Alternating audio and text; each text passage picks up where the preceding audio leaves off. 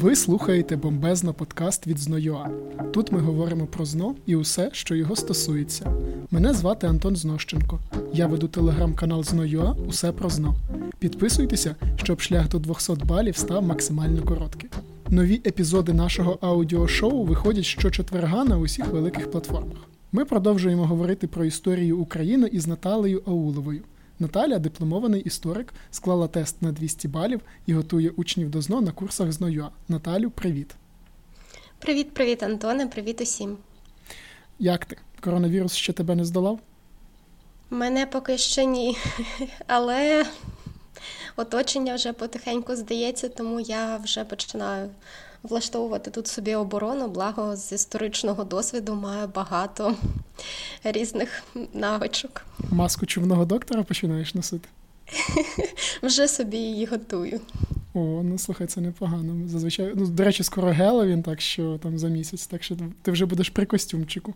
Мені здається, це буде найбезпечніше свято з усіх, які проводились останнім часом. Слухай, яка тема сьогоднішнього подкасту?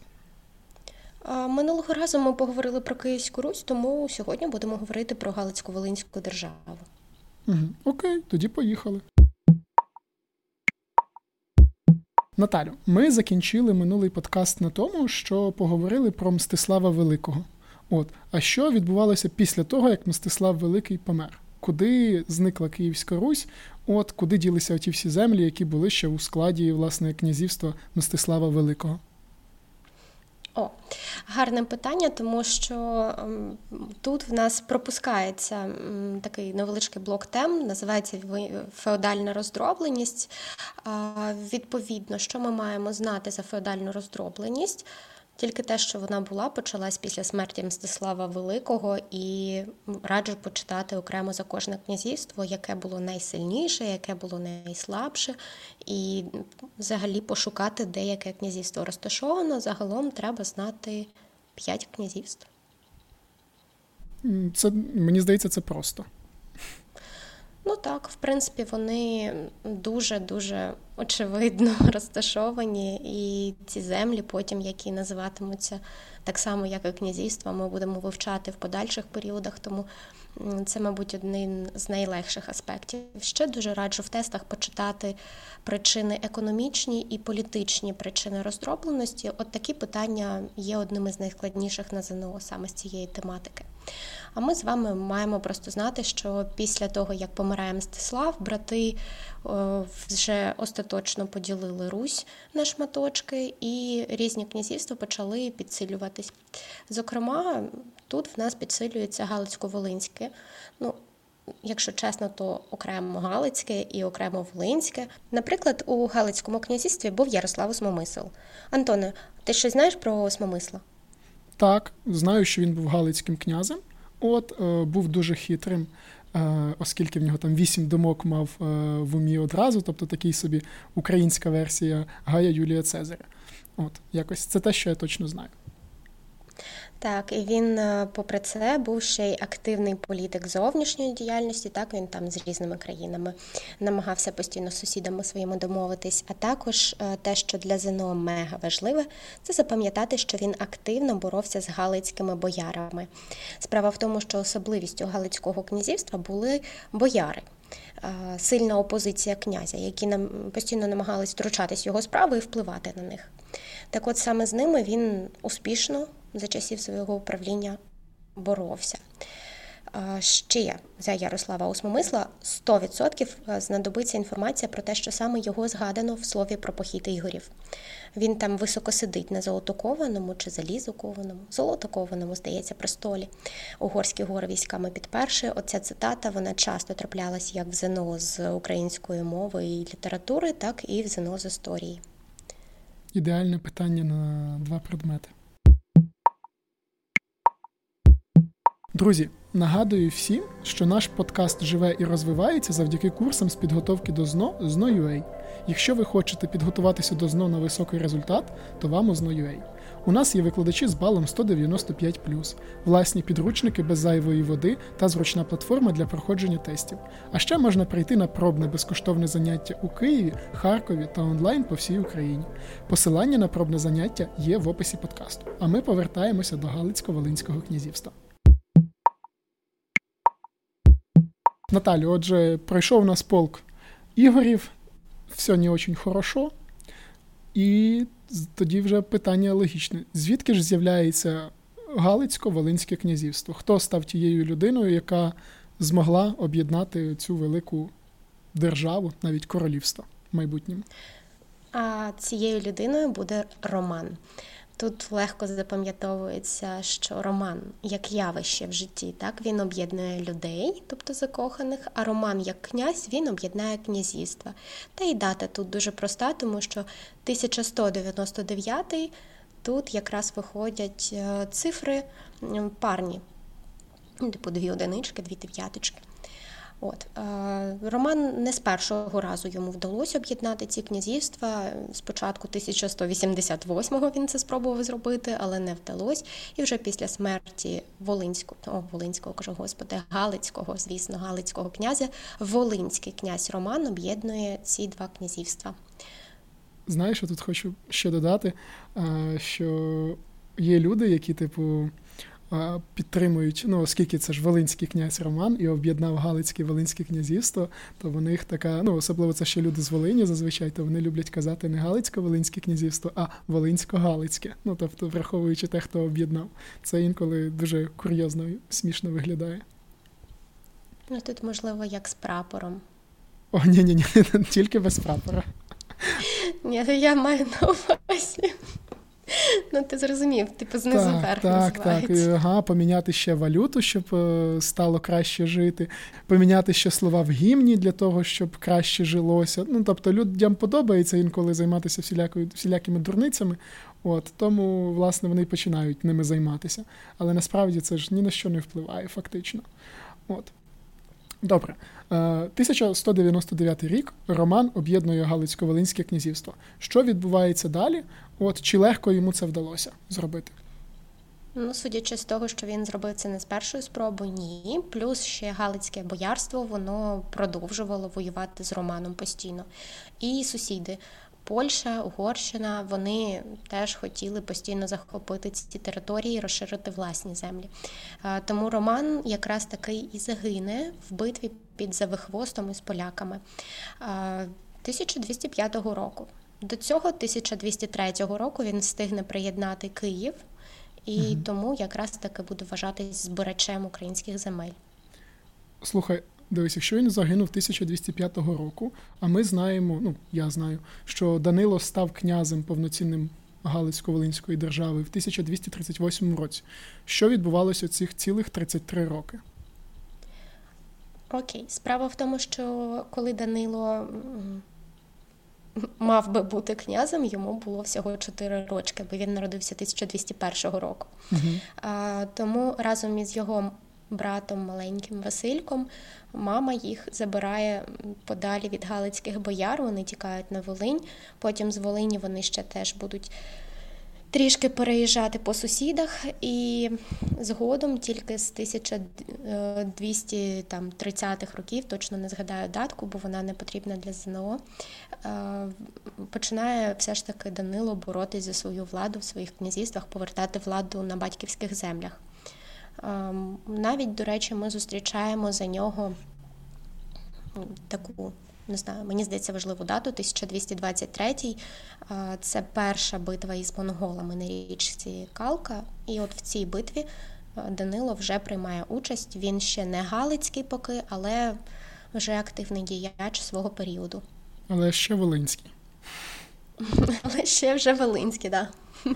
Зрозумів. Тут є таке. Знаєш, я от коли готувався до подкасту, переглядав програму ЗНО з історії, я помітив, що ось тут щодо Данила ну, дат дуже-дуже багато порівняно, особливо там, якщо в його батька фактично одна дата, то в нього там штук сім.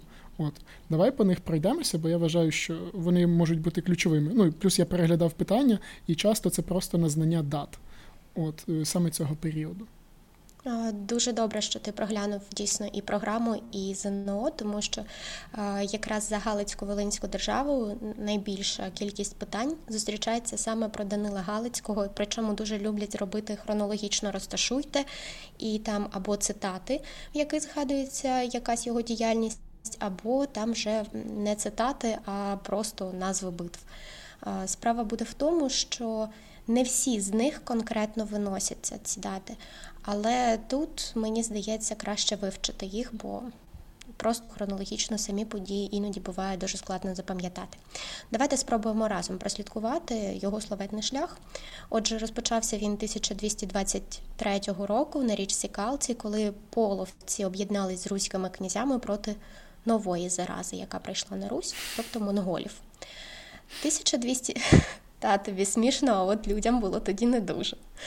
1238 е, року тут вже уславила битва Данила, тому що е, він бився із Тевтонським орденом. Е, ще їх, до речі, називають хрестоносці, німецькі рицарі, і іноді в джерелах зустрічається назва крижевники. Не знаю, мені чомусь крижевники як агрус російською мовою звучить. Ну, можливо, якось так ви собі уявите. Ну, загалом, 1238 рік дорогочин Данило дорого вчинив. Чому? Бо він розбив оцих всіх рицарів в обладунках. Обладунки на той момент коштували недешево, я думаю. Далі 1240 і тут ти мені вже допоможеш. Що сталося? Київ гепнули монголи. Так. Тепер мені здається, ця дата буде асоціюватись просто з викладанням історії в ЗНО.ЮА, е, тому що наш реп зайшов у більшості учнів, і я думаю, що по всій Україні вже хтось десь його вмикає в школах. Я сподіваюся, тому що це дійсно дуже простий спосіб запам'ятати багато дат. От, скажімо, там 1199, е, Я от е, коли от ти згадала про цю дату, я відразу в мене заграла ось ця музичка, тобто ось якраз оцей шматочок. Також. Це круто і дійсно класний метод вивчати дати, тому що коли ви слухаєте будь-яку пісню, не знаючи її слів, ви поступово накопичуєте, накопичуєте цей свій капітал і потихеньку вже починаєте підспівувати. Так само і з історичними датами. Я думаю, що один з методів, як їх вивчити, одна з порад слухати наш реп історію.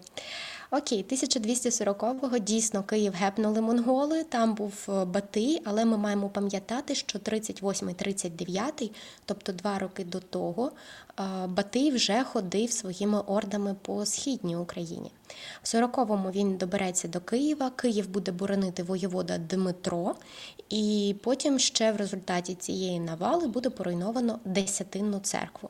Саме тому Десятинна церква як е, пам'ятка не виноситься вам в ЗНО, але знати, що вона була і ким вона була побудована, варто.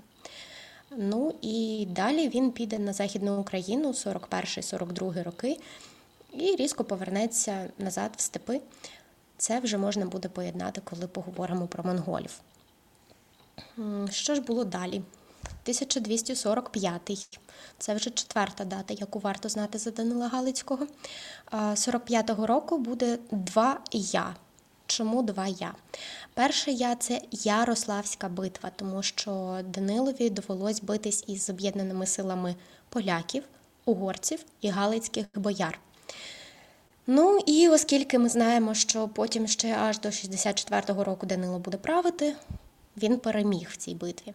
А для того, щоб закріпити владу в умовах е, монгольського ярма, як це люблять називати історики, то Данилові доведеться поїхати особисто до Батия і отримати е, в нього ярлик. Отже, Ярославська битва і ярлик це події 1245 року.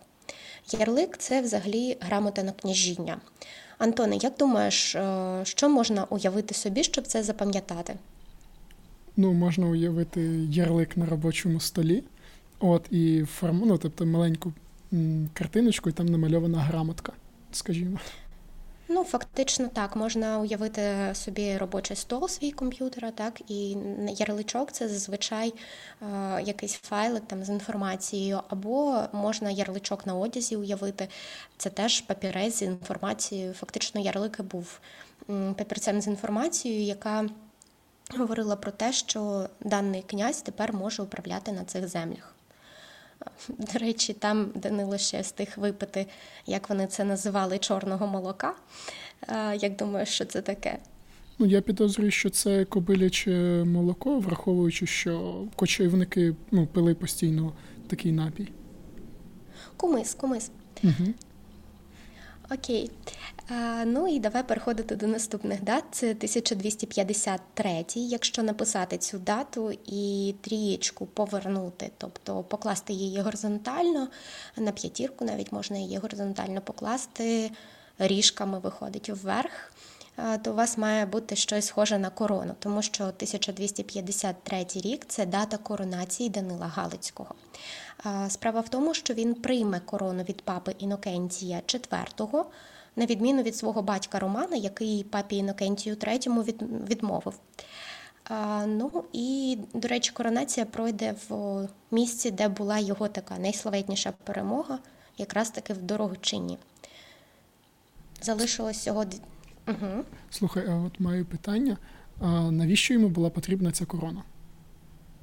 О, до речі, теж важливий е, аспект.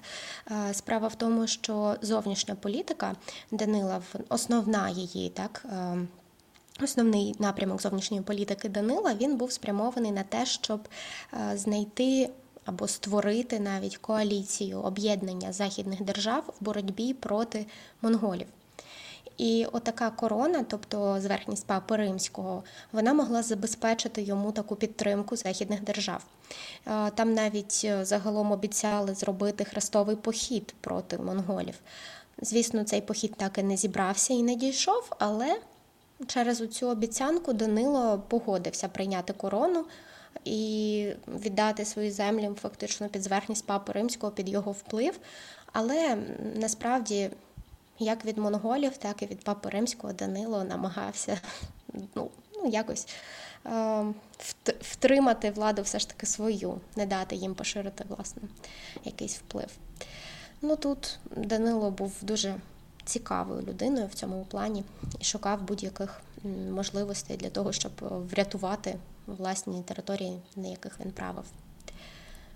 Окей, ще Залишаються фактично тільки дві дати, які ми ще можемо вивчити за Данила Галицького. Це 1256 рік заснування міста Львова, і остання це 1264 улюблена дата всіх учнів, які вивчають історію Галицько-Волинської держави, і саме Данила. Як думаєш, чому? Ну, бо вона остання про Данила. Ну так, і що там сталося? Він помер. Так. Як би це не було сумно, але всі так зазвичай радіють 1264 року. Знаєш такий, цей хлопець ну явно вже забагато не робив, так що досить. Ну, якщо порівняти його з іншими, а навіть е, укладачі програми це зробили, і мені здається, вони теж так думали, коли писали спочатку просто Данило Галицький, а потім наступник Данила Галицького. Тобто вони їх вже і не виділяють окремо, просто кажуть, все, достатньо. Чому, власне, монголи перемогли Данила? Чому йому довелося стати їхнім е, підлеглим, от якщо так можна сказати? І, в принципі, що нам потрібно знати про монголів на українських землях в контексті ЗНО? О, окей, давай поговоримо про монголів. Е, Насправді не так багато за них потрібно знати саме в контексті цієї теми. Ми вчимо 1223 річку Калку, вивчить цю дату обов'язково, вона трапляється майже в кожному тесті. Потім це перша битва з ними. А потім вони повернуться далі в степи до себе, потім прийдуть знов. Оце буде 1240 рік поруйнування Києва. І в 1242 е, вже тепер році, після того як вони походили по Західній Україні, вони повертаються знов в степи на з'їзд Курултай, на якому вони приймуть рішення про утворення Золотої Орди. Тому ми будемо називати потім це Золотоординське іго. Дуже люблять такі терміни історії писати. Загалом ще є два терміни, які ви маєте вчити за монгольську навалу. Це баскак і ярлик. З ярликом ми начебто розібрались. А от хто такий баскак, я запитаю в тебе, Антоне. Е, ну, я підозрюю, що це управлінець, який ставився як е, сюзерен над, скажімо, князем, який залежний від Золотої Орди. Так, правильно, і фактично він же й збирав данину, тобто ба, як скаче, баскак, і збирає данину. Щодо данини, до речі, окрім е, якихось матеріальних так, е, речей, ще була данина чи данина. Оце. До речі, напишіть нам данина чи данина. Бо я я, я ніяк не з'ясую це питання чомусь. А, Так от, ще була данина кров'ю, тобто ми мали виставляти власних воїнів монголам. Ну і це вже сумне питаннячко, для чого потрібні були руські воїни монголам. Як ти думаєш? Ну, підозрюю, що явно там не зерно сіяти, якщо воїн, значить він має воювати. Тобто пряме застосування фізичної сили. Фактично, це був живий щит, тому що тодішні техніки бою вони передбачали, що спочатку мали там вистрілити лучники, і от коли лучники стріляли живим щитом для монголів, були якраз русичі. Ну а потім наступ починався монголів. Ще за монголів можна, до речі, е, можна, до речі, зазначити те, що вони були досить лояльні до нашої релігії, тобто їм було все одно, в якого ми Бога там віримо. На це вони уваги не звертали, і це важливий аспект був колись в питаннях на ЗНО. Наталю, після того, як монголи запанували на Русі, Данило помер. До влади, за логікою, має прийти князь Лев. Правильно? Так, правильно. Не дарма ж Данило засновував місто Львів. Ага. До а що речі... ми маємо знати от про князя Лева? Так, дивись, ну, по-перше, звісно, ми маємо знати, що Львів заснував батько Лева, а не сам Лев. Це, мабуть, одна з найпоширеніших помилок, які трапляються, коли я питаю учнів про місто Львів. Далі, наступне. Ми маємо знати, що Лев був гарним сином, тому він просто наслідував політику батька, настільки наслідував її, що як і Данило, він переносив столицю. До речі, за це ми не сказали, тому давай повернемось трішки і зазначимо, це варто собі підписати і варто вивчити, який князь Галицько-Волинської держави в яке місто переносив власну столицю. Так, наприклад, Данило переніс е, з Галича в Холм. А от вже з холма до Львова переносив столицю Лев. Ну тут логіка зберігається. Якщо б було місто назване на твою честь, я думаю, що ти теж би зробив столицю саме там. Що ще? Він втратить Волинь, але приєднає Закарпаття. І це все? Так, все. Клас. Насправді все. Порівняно з татом Лев, звісно, нічого не зробив. Можливо, тому і не наступник Данила Галицького, а не окремий князь Лев. Добре, а якщо тоді потрібно знати про Юрія І, про Андрія і Лева, про Юрія II, ну теж наступники, є якісь дати для них? Так, за Юрія І є одна мега важлива дата, яку ми всі маємо вчити. Зараз вона конкретно в ЗНО не вписана, але дуже часто сам пункт трапляється в ЗНО, і це може бути питання на хронологію. Тому, якщо у вас все ок з датами, то краще вивчити. І там певною мірою є своя послідовність. Тобто, якщо ми подивимось, то Лев, Юрій, потім Андрій та Лев знову ж таки, а потім знов Юрій. Отже, у вас буде Юрій, Лев. Навпаки, Лев Юрій, Лев Юрій. От е, на це зверніть увагу, дуже зручно так запам'ятати собі буде.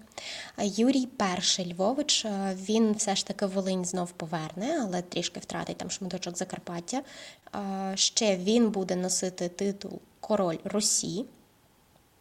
І 1303 року, це важлива дата, він заснував православну Галицьку митрополію. Часто буває, ще раз повторюсь, на ЗНО, тому вивчіть цей аспект. Далі будуть його наступники вже, їх називали князі всієї Русі, Андрій та Лев II. Вони не лишили по собі нащадків, можливо, тому їх тепер прибрали з програми. І останнім вже князем буде Юрій II Болеслав. Наталю, ось у мене питання щодо Юрія II Болеслава. Наскільки мені відомо, Андрій та Лев не залишили по собі нащадків. І, відповідно, значить, має посилюватися хто правильно? Бояр.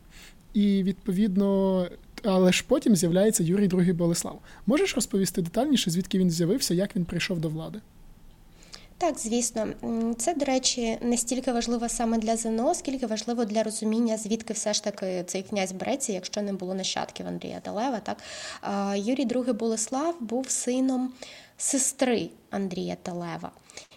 Ну і польського також там, точніше, навіть це не польський, а однієї одного з князівств польських якогось там князя. Тому Фактично він був царського роду, плюс ще й Марія, здається, її звали мати Юрія II Болеслава. Вона походила з роду якраз Галицько-Волинських князів. Отже, влада в нього була, в принципі, можливо, законна. Ще що ми маємо за нього знати, це те, що величали його з Божої ласки князь і дідич. Оце князь і дідич тільки в нього трапляється, тому легко його впізнавати. Наталю, наскільки я пам'ятаю, ти от згадувала, що саме Юрія II Болеслава отрують бояри. Можеш розповісти детальніше, чому так сталося? Звісно, е, справа була в тому, що на початку свого е, княжіння він був саме католиком. Але для того, щоб княжити в Галицько-Волинській державі, прийняв православ'я, і насправді ім'я Юрій це його православне ім'я, на честь свого діда він його взяв. Політику він свою, на жаль, чи на щастя не змінив і тому всіляко допомагав католикам і латинникам, як їх ще називають в джерелах. Це не дуже подобалось місцевому боярству, і навіть зараз, до речі, історики вони кажуть, що не сама релігія, а саме його політика спонукала бояр зробити таку шкоду йому, тобто його отруїли, а потім почались антикатолицькі повстання. Його дружину теж було вбито, і, до речі, до його дружини вона була литовською принцесою. Тому саме це і стане приводом до початку литовської експансії в подальші етапи, але про неї вже будемо говорити наступного разу. Отже, Наталю, питання перше. Утворення в 1199 році Галицько-Волинської держави стало результатом. Варіант А. Міжособної боротьби руських князів. Варіант Б. Об'єднання сил князів у боротьбі проти монголів. Варіант В виконання одного з рішень Любецького з'їзду князів і варіант Г боротьби Польщі та Угорщини за розширення їхніх володінь. Дуже добре, що ти обрав саме це питання. Я насправді бачила в різних тестовиках різну відповідь і все ніяк не може розібратись, то давайте розберемось разом. Отже, з монголами 100% ні, тому що монголи раніше 1223-го не з'являлись. Mm-hmm. Стосовно виконання Любецького з'їзду, так, рішень Любецького з'їзду, нагадаю, 1097 року з е, ініціативи Мономаха був з'їзд скликаний, і там було правило вотчини. Це не вотчина, тому що Роман аж ніяк не відносився зі своїми правами, вотчинами до е, Галицького князівства. Угу. Відповідно, він його захоплював. І тоді в нас залишається два варіанти: це була боротьба саме міжкнязівські міжособиці, так або це було бажання Литви і Польщі завоювати ці території, і треба було їх об'єднати, щоб вони цього не зробили. На момент об'єднання 1199-го, можливо, це була саме боротьба князів. А який ти, Антоне, варіант обрав як правильний тут? Ну, я, звісно ж, обрав варіант міжособної боротьби руських князів. От, ну, Він, власне, є правильним, тобто ти все правильно сказала. От е, боротьба Польщі та Угорщини відбувалася фактично за розширення володінь, вона відбувалася постійно. От. Але це явно не результат утворення Галицько-Волинської держави. От. Тому що тут саме результат одним mm-hmm. з таких ключових причин утворення Галицько-Волинської держави було те, що руські князі між собою чубилися і намагалися збільшити свою територію. І, власне, як ти вже розповідала про Романа, це дозволило, він же не з першого разу навіть це зробив, а з другого. От, І це відповідно видно, що людина довго до цього йшла. Ну так. Добре, що ми з'ясували, і це питання одне з найскладніших насправді з цього періоду, тому запам'ятайте його, раптом воно трапиться на ЗНО. Угу. Що ж, тепер питання друге. Який наслідок мала перемога війська Данила Галицького над об'єднаними силами Галицьких бояр, угорців та поляків у битві під Ярославом 1245 року? Варіант А. Приєднання до князівства Закарпаття і Буковини. Варіант Б. Зміцнення влади князя Галицько-Волинської держави. Варіант В. Коронація Галицько-Волинського князя в Дорогочині. І варіант Г. Укладення союзницької угоди з Тевтонським орденом. Е, Тут утвердження влади Данило Галицького буде Б, здається, це був варіант. Угу, так. Тому що не підходить Тевтонський орден, з ним він воював. В Дорогочині його буде короновано 53-го року, то чого вони зволікали з 45-го року. А перше я забула, що там було. Приєднання до князівства Закарпаття і Буковини. Ні, ні, це їм було ще не потрібно. Там поляки цими територіями заправляли на той момент. Окей, абсолютно все правильно сказала. І останнє, третє питання. Галицьку митрополію Православної церкви утворено за ініціативи Галицько-Волинського князя. Варіант А.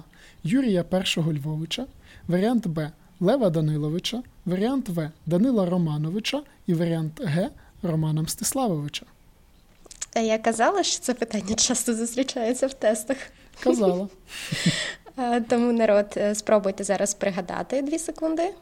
І я сподіваюся, що ви теж знаєте, що це Юрій І Львович. Саме він, той, що носив титул Король Росії, він утворював православну Галицьку митрополію. Клас. Все правильно, в тебе знову 200 підтвердила, так що ти молодець.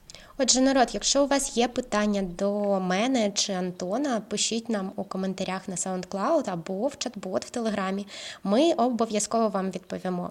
А найцікавіші питання ми будемо розбирати саме в нашому ефірі, в нашому подкасті, і згадаємо обов'язково і про вас. Наталю, а про що ми будемо говорити наступного разу?